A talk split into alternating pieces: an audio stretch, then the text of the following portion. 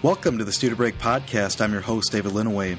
For today's 63rd episode, we have ceramic artist Grace Sheese on to talk about her solo exhibition, Play, which just opened up at Merwin Gallery at Illinois Wesleyan University in Bloomington, Illinois.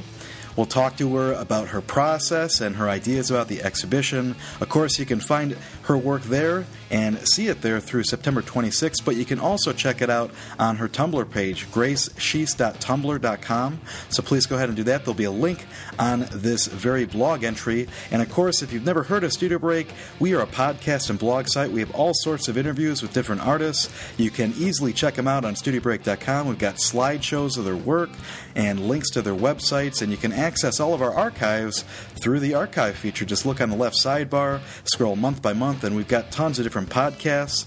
Or, as I said, it's very easy to subscribe to us to Studio Break in iTunes, so please go ahead and do that. If you'd like to find out more about Studio Break or want to follow along with any news or announcements, a great way to do that is to like our Facebook page. Please check it out and like us. Again, we provide uh, upcoming announcements, upcoming guests, show announcements, as well as competitions, things like that, so please like it.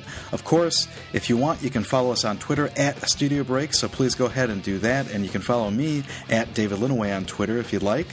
I could go on and on, but let's get to this interview with Grace Sheese. Stay tuned.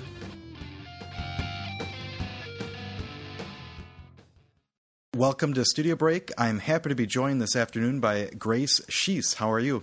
Fine, thank you. How are you? I'm great. It's exciting to have you on. I know that we've kind of talked a little bit here and there, trying to schedule you, and um, you know you've got a big show that just opened, and uh, we're going to talk to you all about your work. So again, thanks for taking the time. Thank you very much for having me. I'm very excited to be part of your podcast. And you know, I always start out just because I uh, don't necessarily know everything about all of my guests, so uh, i usually like to have them. Could you just tell us a little bit about uh, where you're from and where you grew up? Sure. I was born in Taipei, Taiwan, and I came to the United States when I was a couple months shy of eight. It's funny because I was raised very Chinese and that we spoke Chinese at home. I'm still fluent in, in Chinese thanks to my parents is pushing me to speak Chinese at home, and we usually eat Chinese food. Eating American food was a big treat. I, since eight, knew that I wanted to be a doctor, and specifically, I knew I wanted to be a pediatrician. And then at some point, I wanted to become a pediatric oncologist. So it's funny for me to think about the fact that I'm a full time artist because I had always wanted to be a doctor. I went to college thinking I was going to be a doctor, and I graduated college with a bachelor of arts in ceramics. Gosh, it's gonna be an easy answer, but how did how did that transition happen? Was art ever around you when you were at a young age? I would say that I was not introduced to art until I was in college. But thinking back about it, I realized that it is a part of me because my mom loves music and my sister became a musician. Um, my dad was an architect, and I used to think it was really normal for dads to rip up floors, to put in new wood floors, to build a uh, goldfish pond in your backyard because he was done fixing up the rest of the house.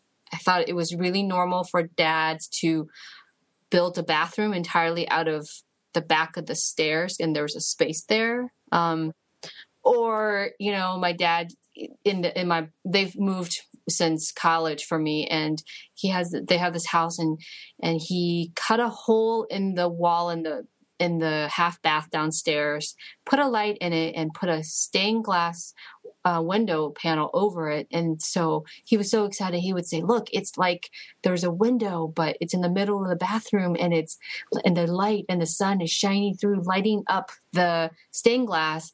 And I used to think everybody's dads did that, and it turned out no, just my dad. And so he has a lot of artistic sensibilities. And my mom and my dad, they both love gardening. My mom loves to point out all the beautiful flowers when we go for walks.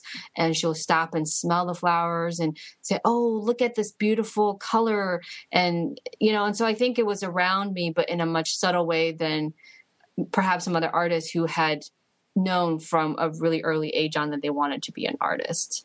So you went to college pursuing this as this was your your field, your course of study. Did you were you really interested in the sciences at the time? Then I would imagine. I I really liked biology, and um, I wouldn't say that I I was ever that excited about science, mm-hmm. and I don't even remember why I decided I wanted to be a doctor, but I just I did. Uh, the so when I think back about it, I'm not sure where that idea came from. You know, I know people talk about turning points in their lives, and this is why they want to become whatever it is. You know, like they almost died and had a doctor save them, and they want to be a doctor. I did not have those kind of experiences. Um, it makes sense to me that I want to be a pediatrician because I've always liked kids. And I, I was a good babysitter. Um, I was a good camp counselor. So that part made sense to me. But somewhere along the line, I got this idea I wanted to be a doctor. I was a candy striper. I was really gun ho about it. I even memorized the Hippocratic Oath at some point. Um, and then I got to college and I thought I really liked biology. But interestingly, I, I got more interested in ecology and zoology than I did some of the more medical based sciences. Um, and then I took organic chemistry and experienced the first maybe F in my life. mm-hmm. And also had this profound experience of not understanding what was happening in class. You know, like I felt like the professor was talking to me in a foreign language. Right. And what made it worse is he would start the class as well, based on what we learned yesterday. And I thought, okay, right, uh, right. I didn't understand what you said yesterday, but we'll just keep piling on that what I don't understand, you know. And it was it was horrifying and humbling at the same time. Were you taking uh, art class at the time when you when you got this F, or how did how did you wind up enrolling or getting interested in it? Uh, I wasn't taking any art classes. I I had not had that intention, but um, so I attended the College of William and Mary, which is in Williamsburg, Virginia. Um, and for those who's interested in history a little bit, this is what they con- it's it's in the same place where they have a lot of uh, colonial Williamsburg stuff. Um, and Jamestown is really close by, and Yorktown's really close by, and so um, they came the a recruiter came to where where my parents were living at the time and I interviewed with them and, and the recruiter said, you know, your grades are spot on. You your activities are spot on. You would be a perfect candidate for our school. But I'm curious to know what you would take that's outside of your interest in becoming a doctor.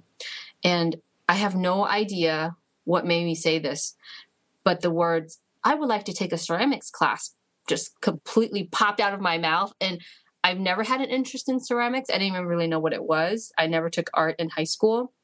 So I have no clue what made me say that. And I remember thinking when I arrived at William and Mary that and have and have had these experiences of failures and realizing that I am not that excited or interested in chemistry and biology, I was also really turned off by how competitive the pre med students were. Um, I remembered this interview, and so I decided that I was going to take the steps necessary, which mostly meant I needed to take a 3D foundations class first um, to take a ceramics class. And um, I know a lot of ceramic ceramicists say this but this is my experience as well was that I took my ceramics class and I just fell in love with it. Was it a big shift in terms of obviously the way that you're you're approaching the material? You know, it's very hands-on as opposed to something, you know, again that's cumulative, you know, lecture maybe based or, or reading based. What was it like then, just to kind of work with that material? Was it um, something that you kind of looked at as having all these possibilities like immediately, or just something that was like uh, you know you were in awe with? I guess. I was at first really taken just with the format of the class. And maybe that sounds funny to some people who who's always been interested in art and who's also always pursued it. But for me, I had come from these 300 student lecture courses where the professor was a dot and he lectured and you took notes and you took a test. And I walked into this first the 3D foundations class and then the ceramics class where um, the class was three hours long. I remember thinking that's a really long class, um, but then you can actually interact with the professor. You know, she would come up, she knew my name, she talked to me because art classes are much more intimate than a lot of the lecture classes. And I was active. I didn't just sit and listen. I uh, and and just the act of getting my hands dirty and trying to figure out something so physical because learning how to throw which was one of the first classes that I took, is a very technical uh, thing to learn. And so that was also really interesting because it wasn't about memorizing facts and understanding these abstract concepts or understanding that, you know, chemical reactions, which still seems really abstract to me. It was much more immediate. Um, if you can't throw a pot, you can see that very, very quickly because something will fly off the wheel or it will collapse. Uh, you just get an immediate feedback. And so that immediate physicality and just the intimate uh, feeling of the class was really astounding to me. How did you pursue it in terms of uh, when you started kind of getting into those more advanced courses? Uh, you know, I do think the fact that I wasn't exposed to art until I was older and I think part of me is just very practical. I had always wanted to make functional work, and I still make functional work. And it was just not even something I ever really questioned. I did question it a little bit in graduate school, but it was just a pretty I found my thing and that was the end of that. And I and I'm not interested in making sculpture.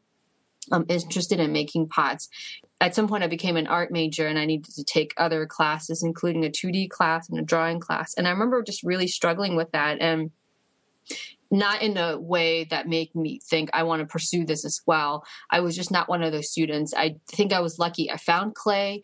That was my material. I found that I love making functional work and I w- love solving the mystery of what make function function or make what you know like what makes a cup a cup a bowl a bowl and that was that was it for me. Well, I guess too, just to kind of think about it, you know, um, as as any kind of uh, undergraduate student that maybe is in you know a BFA program, you know, you're exploring all these different uh, techniques and materials.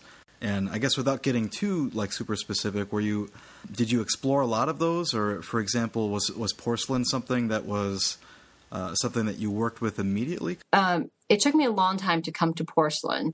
I came to college and I all of a sudden discovered that I'm a hippie and I fully embraced that. And I think part of that was part of the appeal to to want to become a potter is there was this idea of living humbly, making lovely objects for everyday use, connecting with the user, um, almost sort of this idea of Thoreau, but as a potter instead of a um, a writer and a thinker, and um, so I was not into porcelain because it was too pristine and it was too white and it was just too clean. And so I, for a really long time, used brown clay or um, red clay, um, and I made a lot of brown pots. And it took a long time for me to realize that yes, a part of me is has hippie tendencies, but really there's this other side of me that really loves color and clarity. And for my pre the work that I was making before I went to grad school, it was very meticulous. And because of that, all of that, I needed to use something that a clay that could show all of those things off. Um, I did a lot of carvings and the brown clay just somehow ate all of those carvings up. So eventually I, I went into porcelain and it was interesting once I decided to go into porcelain. Um, it was like I a sigh of relief, like, okay, finally you found it. You know, um, so because the brown pot the brown pot appealed to this this part of me that was short term, if that made sense. Um, and so now I choose to use porcelain because because I, I just like the fact that I have this white canvas that I can choose to cover up if I want to and not if I don't. I also really like the fact that I can choose not to put glaze on something.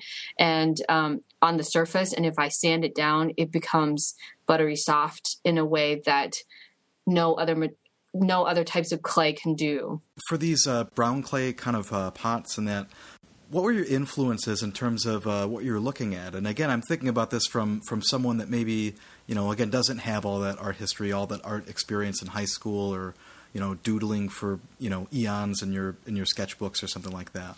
I for at that time i looked a lot to just within the the clay the ceramic field. I just looked to a lot of potters other potters and how and their work and what i loved about their work um, and i didn't really look outside of of that the functional ceramic world at that time. Um, so i lusted after a lot of just these really simple and it's funny to say this now but simple but not really heavily decorated as far as surface goes pieces um, that was just meant for everyday use. They were made probably rather quickly and they were fired in a gas kiln. And there was a lot of this idea of letting fire and the process leave its mark on the clay instead of you leaving the mark on the clay. That's interesting, and and I think again, I mean, there's there is a level of of kind of a scientific approach in the way that you know there's a process involved in making ceramics, and um, obviously like a lot of different kinds, and of course I'm not not very familiar with all of them. Um, but what was it like then too in terms of uh, playing around with other other materials? I mean, if you're not sketching these things, then are are you really kind of like um, you know doing test tiles? Are you testing out all different kinds of techniques while you're working through these ideas? Because I guess I'm especially interested in how um, that transition took place. You know, going from uh, making things that are very simple, non-decorative to to these you know objects, these functional objects that are you know layered with all this um, all all these different kinds of formal interests. Well, a big turning point for me was my last year of undergrad. The professor that was there at the time, she took she was on sabbatical, and so we had a visiting professor coming in. Uh, her name is Julia Galloway, and she is known for using porcelain and and having these um, beautifully dense and luscious surfaces. And so she and she does not use brown pots. She does not make brown pots. She definitely uses porcelain and she believes in color. And she just she came in and she, she sort of blew my mind and then put it back together again. Um, you know, she we cleared out the studio. She talked a lot about color and don't be scared to use color. And there's nothing wrong with liking something that's not brown, um, and that non-brown pots are just as legitimate as colorful pots. And um, that, and I have to say, her work ethic. She was fully engaged when she was teaching, but she, when she wasn't teaching, somehow we knew that she was in her studio. She talked about how sometimes she would even sleep in her studio, and when she was in her working in her studio, you don't bother her, you know. And um, and she and even today, sometimes when I'm feeling lazy, I will think, well, would Julia approve? and if the answer is no, then it's like, okay, I need to get off my ass and get and work in the studio. Um, and so, because of of her, I think I learned to appreciate and start to understand that this one way of thinking that I was becoming like law for me is is not how it needs to be you know? So it's not some kind of law that brown pots are the only kind of good pots out there and that it's okay to use color and it's okay to to like having a dense surface and it's okay that you make a mark on the material instead of always letting the mark the, the the mark be made by the material itself and the process itself. Did that wind up directly influencing then the the work that you made at the end of undergraduate, or was it uh, was there any kind of break in between, or what was the transition like going from from the work that you're making before into this into incorporating some of those ideas? It definitely influenced the work that I was making when I graduated with my undergrad degree. I think it's fine to break rules for example, but you have to learn those rules first and you have to learn how to operate the, within those rules and know those rules really, really well. And then say, you know, I'm ready to break them. Does that make any sense? No, I think it makes perfect sense. And so my work today is still influenced by those things that I learned from her. Um, and so I think in order for me to figure out what the rules are and how and how to operate within them, I um, I did a lot of mimicking um, and but yet I was desperate to find my own voice and my work. And so I looked at, at a lot of pots. I looked at a lot of potters' work that I loved, and I tried to figure out what it is about their work that I love. And if I didn't understand it, then I would try to mimic it. And so my work definitely took a lot of shifts and turns, lots of ups and downs before I landed where I am today. Well, it's it's interesting too because it's I would imagine all those experiments, you know, just kind of took you in different paths, or maybe you know you're kind of onto something that you really kind of like, and then you are trying to mimic something else. It's almost like actual, you know, like research by doing, you know. Yes, definitely. How did you start to explore, I guess, uh, uh, color then? And again, at this time, was it was it all porcelain work? Um, yes, at some point I did decide that I, that pretty much after I met Julia, decided that porcelain was okay. Um, it's that it's okay to like a, a white surface, mm-hmm. um, and that you have just as much options. Um, after I graduated, I I was making pots what I would call part time. I was a full time elementary school teacher. I taught mostly third and fourth grade. Mm-hmm. So I fired in a gas kiln, and that was like a residue of the things that I had learned in college. That was one of those rules that I thought things has to be, and um, and so I was still exploring a lot of color, but rather muted because they were. I was having them get fired in my friend's gas kiln. Um, and I, I had started to look a lot at architecture and in particular Asian architecture and um, and then what happened was one, I got a, an electric kiln um, for a really good deal, and two, my husband had said maybe you should think about using your electric kiln more so that we don't have to tote all your work out to this friend's studio and load up the gas kiln. Um, and then also, I became reacquainted with Julia because I met her at a clay conference and she had we we started talking. I told her I was confused. I didn't know where I was going with my work, and she um, told me she was teaching this workshop, and she told me if I need this, then I need to make it happen. And so I did go to this workshop. I did make it happen, and it was really nice to reacquaint with her. And she was still teaching about color and still making the argument that color on pots is okay, and trying to really um, shed some just trying to show that this idea of brown pots and um, simple, plain, non-decorated pots is good, but that this other option is equally valid.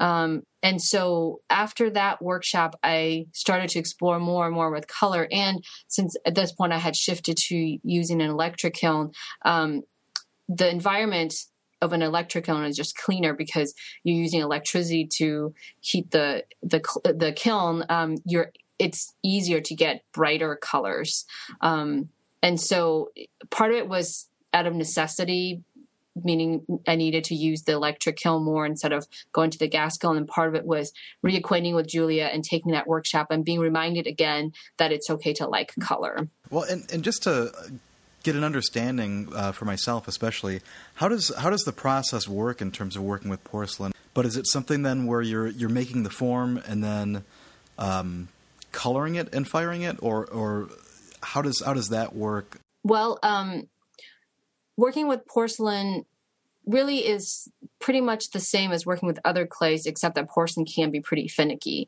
Um, and but the typical process of making a clay piece, whether it's a functional piece or not, is you when you make the, the work and the clay is wet and when it's completely dry you put it into a kiln. It can be a, a kiln that is powered by gas or electricity um, and then after that first firing which is what we call a bisque the clay hardens and it's a little bit it's stronger and so it's easier to then apply glaze to. Um, then once you put glaze on the bisque piece, then you can put it back into the kiln. And typically, you fire hotter to then the first firing, which was called the bisque. Um, and then usually when the piece comes out of the glaze firing kiln, at that point it's finished. Um, and for a really long time, that's what I did. I made work, I let it dry, I put it in the kiln, I biscuit, I glaze it, I put it in the kiln, I came out and it was finished.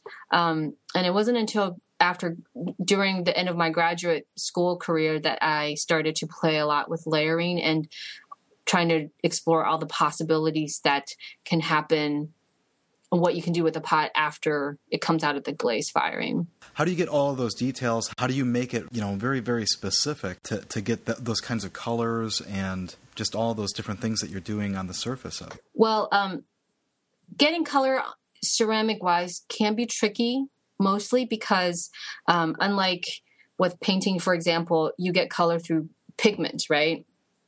But um, with ceramics, you can't rely on the pigments. You rely mostly on chemical reactions. So, um, for example, cobalt, which is an an oxide, turns blue, and so you're not getting blue because you're using a blue pigment. You're getting blue because of the chemical reaction that occurs to turn the cobalt blue. Um, a really good example is actually an oxide copper. Um, copper, when it's in a reduced environment, meaning if it comes in contact with carbon, um, it can turn red. But in a clean oxidized environment, it can it turns green. And so, like I think copper is another really good example of understanding it's more of a chemical reaction. Um, and for me, I get color in lots of different ways. I use a lot of commercially made uh, colorants. Um, and so I will apply color on the clay when it's still wet. And I also use glaze um, to get another layer of color. Um, and then I also can get color through with decals, which is applied after the piece has been glazed fired. So how do you how do you decide the way that you're going to um, work over the piece? You called it like a, a blank canvas before because it's white, but I mean, is it something that you worked intuitively with, or? Um, I I don't sketch I have discovered a really long time ago that it's always disappointing to try to sketch out what's from my head onto paper. And I'm just honestly not really strong at drawing. Um, what I do do is um, I have a notebook, and each piece, even whether it's a it's a humble little cup to a complicated jar, they it has a title. And um, generally, what I do is I I create a piece and I spend a long time on the form. And then as I'm making working on the form, whether I'm altering it or adding something, some sculptural elements to it, I think about where that piece is going and I give it a title. And then really a, a really one of the main reasons why I do that is because I have a tendency to just go overboard and want to cover every inch, every centimeter of the surface. If it's if there's a little spot of white left, I think, oh no, no, I need to cover it up, and um, and it's not always a good move. And so I, um, the title really helps keep keep me in line. And so then if there's if this piece is about rain, then I need to think about that and make choices that pertains to that idea. Um, and what I do instead of making a sketch is I write down a lot of notes. And because the piece, it takes a long time to finish something, and there's periods where I don't get to see it, and there's sometimes I have this idea, but I can't apply that idea until the the um, until it's been glaze fired, and so I don't want to lose all of those ideas. So each piece that I make gets a page in my notebook. It has a title. I write down the different colors that I use so I can help it helps me remember it helps me better match the colors and then i write down any thoughts or any notes that i want um, and when when i finish the piece then i will um, you know and i'm glazing it i will look back in my notebook revisit that those notes and then make my decisions that way. And i try really hard to do a combination of one not letting the title bog me down and totally and completely um, and i try to make very specific formal decisions. So let's say the cup is about rain i try to make decisions that are that that falls within that idea but i also allow myself to just respond to what I see. And so some of the marks that I make is it's not really a formal decision, but it's more of an intuitive intuitive decision of like I feel like this needs a really fluid fat line. And so I just allow myself that chance to play with that and attach and, and put that line on without really thinking it through as to what is the meaning of that line you know how does that line play with with the idea of rain? Um, and so i bounce back and forth a lot between the formal and the intuitive. I definitely work um, a, a, lot of pieces at the same time. Um, so i feel like we're jumping back and forth a little bit so sorry for doing that. Um, before i went to graduate school i um, I was a full time potter, and you know, and and during that time, I had learned that I need to be efficient with my time. Um, it's even more important now that now that we have a three year old son, and uh, I need to balance that as well. And so, so part of working with multiples is efficiency, but part of it too is impatience because a lot of times, you know, I apply a, a layer of color on and I can't do anything to it until it dries before I apply a second color or before I carve into it or before I do something to it. And so I find that I mess up my pieces if I just sit there and stare at it because then all of a sudden it's like, when is this thing going to dry? I'm just, you know, it's like, come on, come on, come on. And, and so, but if I have another piece waiting for me, then it's much easier to say, okay, I'm going to set this one down. I'm going to let this dry and then I'm going to work on this other piece. And so normally um, if i'm making cups for example I, I tend to throw 20 cups at a time. And then i will work on all 20 cups at the same time. And i actually am um, my mind doesn't work so well when i jump back and forth. And so i will do all the throwing all at the same time. And then i will build the forms all at all not exact you know like all at the same time but i will build one and then i'll build another one. And i also really enjoy working like that because then i'm trying out new things and all of a sudden I hit upon something that's really exciting, then I can grab a fresh pot and try to see how I can push it further. And then once the films, the forms are all built, then I work on the surface. Um, then you know I put it into the kiln, and then they come out, and I glaze all at the same time. And because the way you have to work with clay when it's wet versus when it's when it's been fired, it just requires a different way of thinking. And so um, I find that I can't jump back and forth. And the other reason why I like to work in multiples is because um, because I do do I, I have I put so much surface on the pieces. I try really hard, and uh, there's so many options, and I don't want to overwhelm each piece with basically all the tricks in my toolbox. I try really hard to think about uh, this clay at its state. You know, like the clay changes from this wet, lumpy thing into this really durable yet fragile object. And so when the clay is wet, I think about, well, what is the essence of this wet clay? And part of it is I can alter the form. It allows me to carve into things, take away. It allows me to attach things. And so I try to do capture the essence of that. Um, when I'm glazing, the clay is hard. I can't do any addition or subtraction to it. And so at that point, it's more about color. And so I try to focus more about that. And then when it comes out of the kiln and I put apply decals on, um, it's more about the possibility of pre- precision then um, because a lot of the decals comes from the computer and so like with each step too i try really hard to capture the essence of what the clay is at that moment um, or at that stage and so working in multiples and working in these sort of blocks of only when you know building the form putting on the surface working with the clay during the glazing process post that it really helps me keep track and maintain and try to capture all that stuff that i was saying about the essence of that stage of clay. It seems like this language between all the stuff that you you made you know previous to this and it seems like a lot of that stuff then kind of like stacks up and and that's what you're kind of reacting to when you have you know 20 pieces that are i guess waiting to be glazed and, and worked over. How do you find ways to keep that invigorated? No, I, I um, no, I, I think that that's a, a really important question to walk to leave graduate school fulfilling a few goals, and one of which is I don't want to be bored in a studio. And so one of the things I did is I I keep notebooks and so like one notebook is all the things that I can do when the clay is wet. And then there's a separate notebook of lists of things like these are all the things you can do when you're glazing. And so sometimes when I'm really stuck or I'm thinking, you know, I've been doing the same thing over and over again, I will um, look at those notebooks and flip through them and think, oh, I totally forgot about this one technique. What if I tried it here?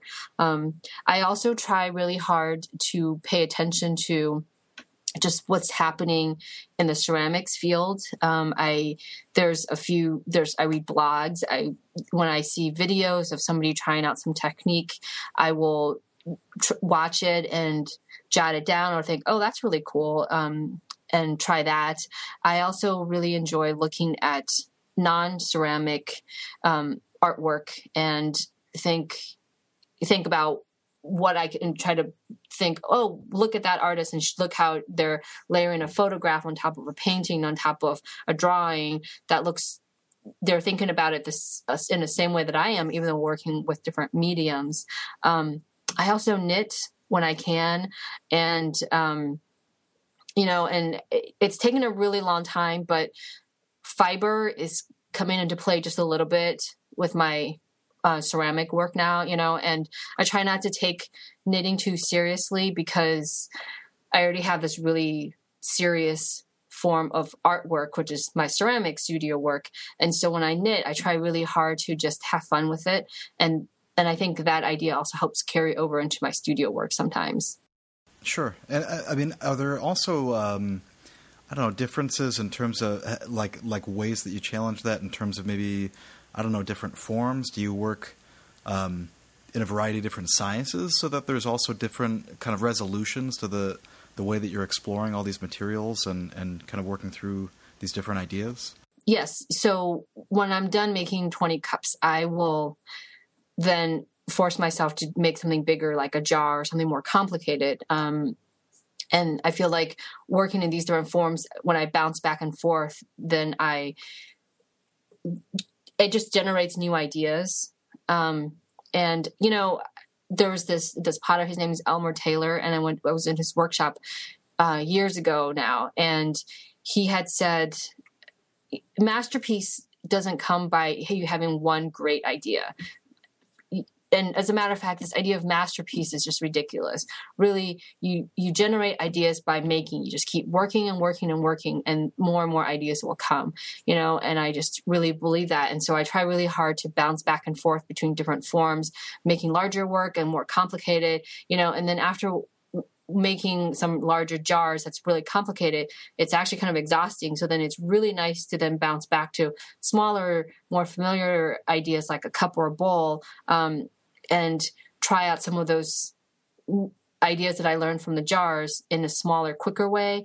And then when that becomes a little more limiting, then I can bounce back to something more complicated. So that kind of constant bouncing, I feel like, is another way to keep myself engaged in the studio. You said that before; these are all uh, functional ceramics. What is that? What is that interest or that level of uh, function in the work, um, and the way that you want to pursue it? Is is it just that level of uh, tradition, or or um, you enjoy the craftsmanship of it, or what is that about? Well, um, function is something that I've thought a lot about, and it's I guess it's, the answer is, is several different layers. Um, one, I I love the fact that I can sell the work because then I can make more work. It's there's nothing more depressing than having my studio full of of just I'm running out of space, you know, because um, because it's full of all the work that it's just sitting around. Like I love it and I panic at the same time when my studio is just completely empty. When I send out a big box of work to a gallery,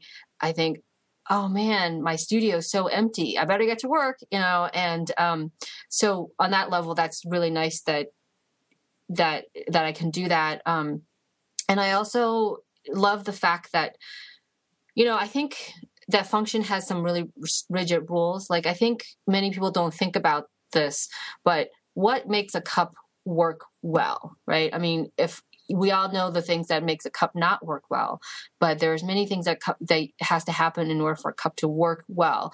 Um, and so there's certain rules or boundaries to make that happen. And I love the fact that I can that I need to abide by those rules, yet at the same time I can push some of them. And you know, um, I've been playing with other non ceramic materials that I can add into um, my work. And you know, wire is is one that I've used a lot, and um, you know, and, and I so I think about like, well, okay, wire it's it's a really non traditional, but I feel like I'm being a rebel because I'm adding wire to a cup. Um, then I think, well, that means you can't microwave it, and so at, the, at, some point there's this like function versus aesthetic. And sometimes i let function win sometimes i let aesthetics win you know um, and also the use of non-ceramic materials forced me to start thinking about other materials that i can use as well. Um, and every time i do that i just feel like i'm such a rebel because i'm breaking the rule because who puts wire in, in, in, a cup that you can still use every day and that can go in the dishwasher you know and what else can i use? Um, and like for example my latest discovery is um, i made this connection with the help of my mother-in-law uh, that thread in a way is a lot like ceramics or clay. And i never thought of it like that before but you know when you're sewing you you expect that like a shirt or a dress or whatever, you expect that you can wash this and it needs to be color fast and last for many years, which is really like the same rules as um, a lot of the functional pots that they need they need to buy, be abide by the same rules. And um, so that got me thinking about like well how can i put thread into a cup? And again i just feel a little bit gleeful like yes you know, I'm breaking this rule because this rule is not as important as having the cup you know, be comfortable and not drip and and easy to use and easy to wash and things like that. So for me, function really pushes a lot of the decisions that I make, and it also pushes me to keep exploring and trying out new things. There's so many different ways of making artwork, you know, so many different mindsets. I can completely hear what you're saying because I, th- I think like there's also a certain level of rules in terms of the way that I think that I have to work. Really, kind of figuring out how far that that can be stretched is something that you know makes it exciting, makes it interesting, and I think also, I mean, it really kind of like to me, anyways, it really kind of hits upon all these things that you were talking about in terms of you know finding different ways of exploring it and it could be you know again working on vessels that are larger versus ones that are smaller or you know, um, using a different uh, paintbrush size or uh, using a different uh, sculptural material. Um, again, it's it's so interesting to think about. We have all these different possibilities of exploring, but then also that there there can be rules, and that having you know rules that even uh, uh, somebody imposes on themselves can kind of have all these different possibilities. And so it's it's interesting to think about how those all all, all relate to a, a studio practice. Yeah, and I feel like rules too especially if you ask my husband, you know, I really hate being told what to do. but um, you know, but it's funny like you said, but having those rules there and being forced to follow at least some of them really makes you have to be more creative. And it sounds like the complete opposite should happen but um, i think a lot of problem solving and just well how how can I follow this rule but still do what it is that I want to do just forces at least me to be more creative. Um, and then it also makes me really think about um, what I consider like what is what is what's cupness? You know what makes a cup a cup? And what are the absolute things that i must follow? And what are some things that allows fudging you know? And i just think it's really interesting to think about those type of things too. So what's boldness and how do i maintain that but yet still push it a little bit? Um, and you know and this is why i think i will always be a functional potter because i like having those rules but i also like thinking about how to break them so how, how does that fit into uh, making a show? And maybe you know just point in case um, could you talk a little bit about maybe how how a show like the one that just opened, you know, comes together in terms of do you have like specific themes or specific ideas that you're that you're working through towards a show, or is it something where you're continuing to to work all these different processes, and then when the show comes, you're literally picking all the pieces that you want to include in it, or is, are there specific rules for specific shows or anything like that? Um, I think that it's starting to shift a little bit. Before, I think it was more the show is more about my thought process. And so um, I have a solo show at Illinois Wesleyan University that opened yesterday, and the title of the show is called Play. And um, I would say that the theme of the show is my approach to making the work. Um, there are some other ideas simmering in the back of my head that are a little more about the pieces themselves or the ideas that's outside of my studio practice and how I the process of making. And so um, I think I'm still working th- and adjusting to this new way of working since I graduated from grad school. And um, and so this show the play show is is about that. But as i become more comfortable um, and become second nature to work this way then I think the shows and the way I approach shows will change into more of the ideas on the pieces themselves. Well, and so how many how many works are in the show, and and are they uh, again kind of representing that full range of, of different you know functional objects that you make? For me, the the play show is really exciting because it's uh, my MFA thesis show was cups only. You know, cups is a good way to start when you change your body of work because they're small, they're easy, and they're quick. And so um, for play, I made sure to do more than cups because at some point, like I was saying, you know, it's important to bounce back and forth with different things. And so I played around with bowls, but not just bowls, um, attaching bowls so that they become triple triple bowls or double bowls, as I call them. And you know, those were fun to make because I thought a lot about um, serve, serving dishes and how what do they do and um, what are their role and someone is home and then uh, i have the opportunity to play with more complicated forms and um, i also have jars quite a bit of jars in in this show because i um, jars are complicated and I really love them. And I've been exploring this idea of jarness and, and there's a lot of different elements to that, you know, um, that jars usually they sit, and so they're in a way more sculptural, for lack of a better word. Um, and you know, and you in, only really interact with the lid, and so how can I make the lid really interesting and the focal point? Um, but then there's this idea that we put things into jars. Like I have this um, beautiful jar that uh, my husband had gotten for me, and by this potter that I just I covet his work, you know, and I shove receipts into them. It just seems so unromantic, you know. Um, and so, uh, but like, but that jar, it's almost like it's holding my secret of like I am a messy person, and company comes over, so I just shove all the receipts into this beautiful jar, right? And so it's almost like they're containing little secrets or pockets, or you know, I, I have um, currently been thinking a lot about. Um, jars that contain really special things. Um, I, this idea was triggered by a studio visit I had with one of my professors, Sarah Smelser from Illinois State, and um, you know where she was saying, talking about keeping a baby's tooth, but it's a really treasured item, but um, you wouldn't leave it hanging out. You put in something really special. And I was thinking, like, yeah, that's what a jar would would be too. And so um, so there's a lot of jars in the show because there's lots of different things to explore um, and so i hope to continue making those things and eventually i like to come back around to making vases again because um, because there's this other element of adding something else like the flowers to the vase that i find interesting but um, that's kind of in the back burner because I'm still not done thinking about jars yet. It sounds like then you also have a lot of uh, work to get ready for in the future. Do you have other other important shows coming up that you're working away for?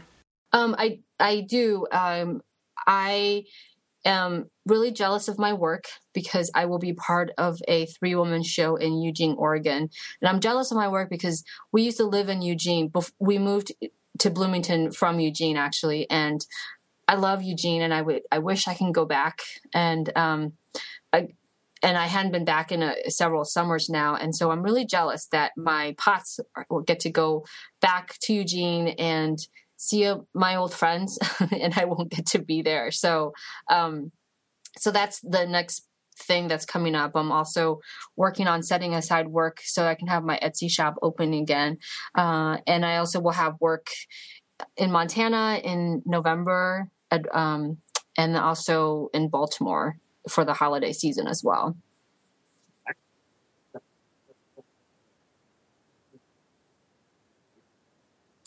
Yes, I try really hard to do that because, like I was saying before, um, there's definitely more motivation when I'm faced with an empty studio and I need to fill it up with lots of work. So, um, and that, you know, if I can send out the work, then I have lots of room to explore and make new work. And that's really the best part, right? Yeah, yeah. That's excellent. Um, you know, again, thank you so much for uh, taking the time to talk about your work and, and your studio practice. And, um, you know, again, hope to, to, to keep getting updates and, and keep seeing things all over the place. Thank you very much for having me, Dave. I really enjoy talking to you. It's it's always really fun to talk about art, and I'm I appreciate the opportunity that you've given me.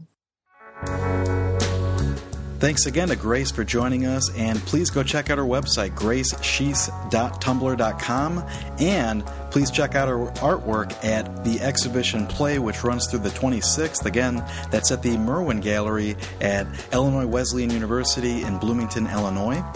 If you'd like to see some of my work, you can check it out at davidlinneweh.com. You'll notice that my hyperlink is right there on the homepage of Studio Break. So if you're looking to check out new artwork, you can always go to my website. Again, I do a lot of painting and predominantly work with architecture and landscape, so please go ahead and check it out. Just a reminder that if this is the first time you're listening to Studio Break, remember to check out all the other podcasts we have. Again, each of those entries on studiobreak.com have slideshows of the work, as well as links to the artist's website and the iTunes store where you can subscribe to the podcast. Once again, you can easily get all of your podcasts that way. And again, if you listen to it and enjoy listening to it, we'd really appreciate any comments and feedback as it just generally increases our visibility in the iTunes store and helps others looking for great podcasts to check out ours. So please go ahead and leave us some feedback there. Please remember if you like it, uh, share it, and also check out our Facebook page and get all of our announcements, all the cool things going on with Studio Break, Please also be sure to follow us on Twitter at Studio Break. You can follow me, David Linneweh, at David Linneweh on Twitter. And there you go. That's all the episode that we have for today. We hope that you enjoyed it and enjoyed listening to Grace Sheese talk about her artwork. We'll talk to you real soon.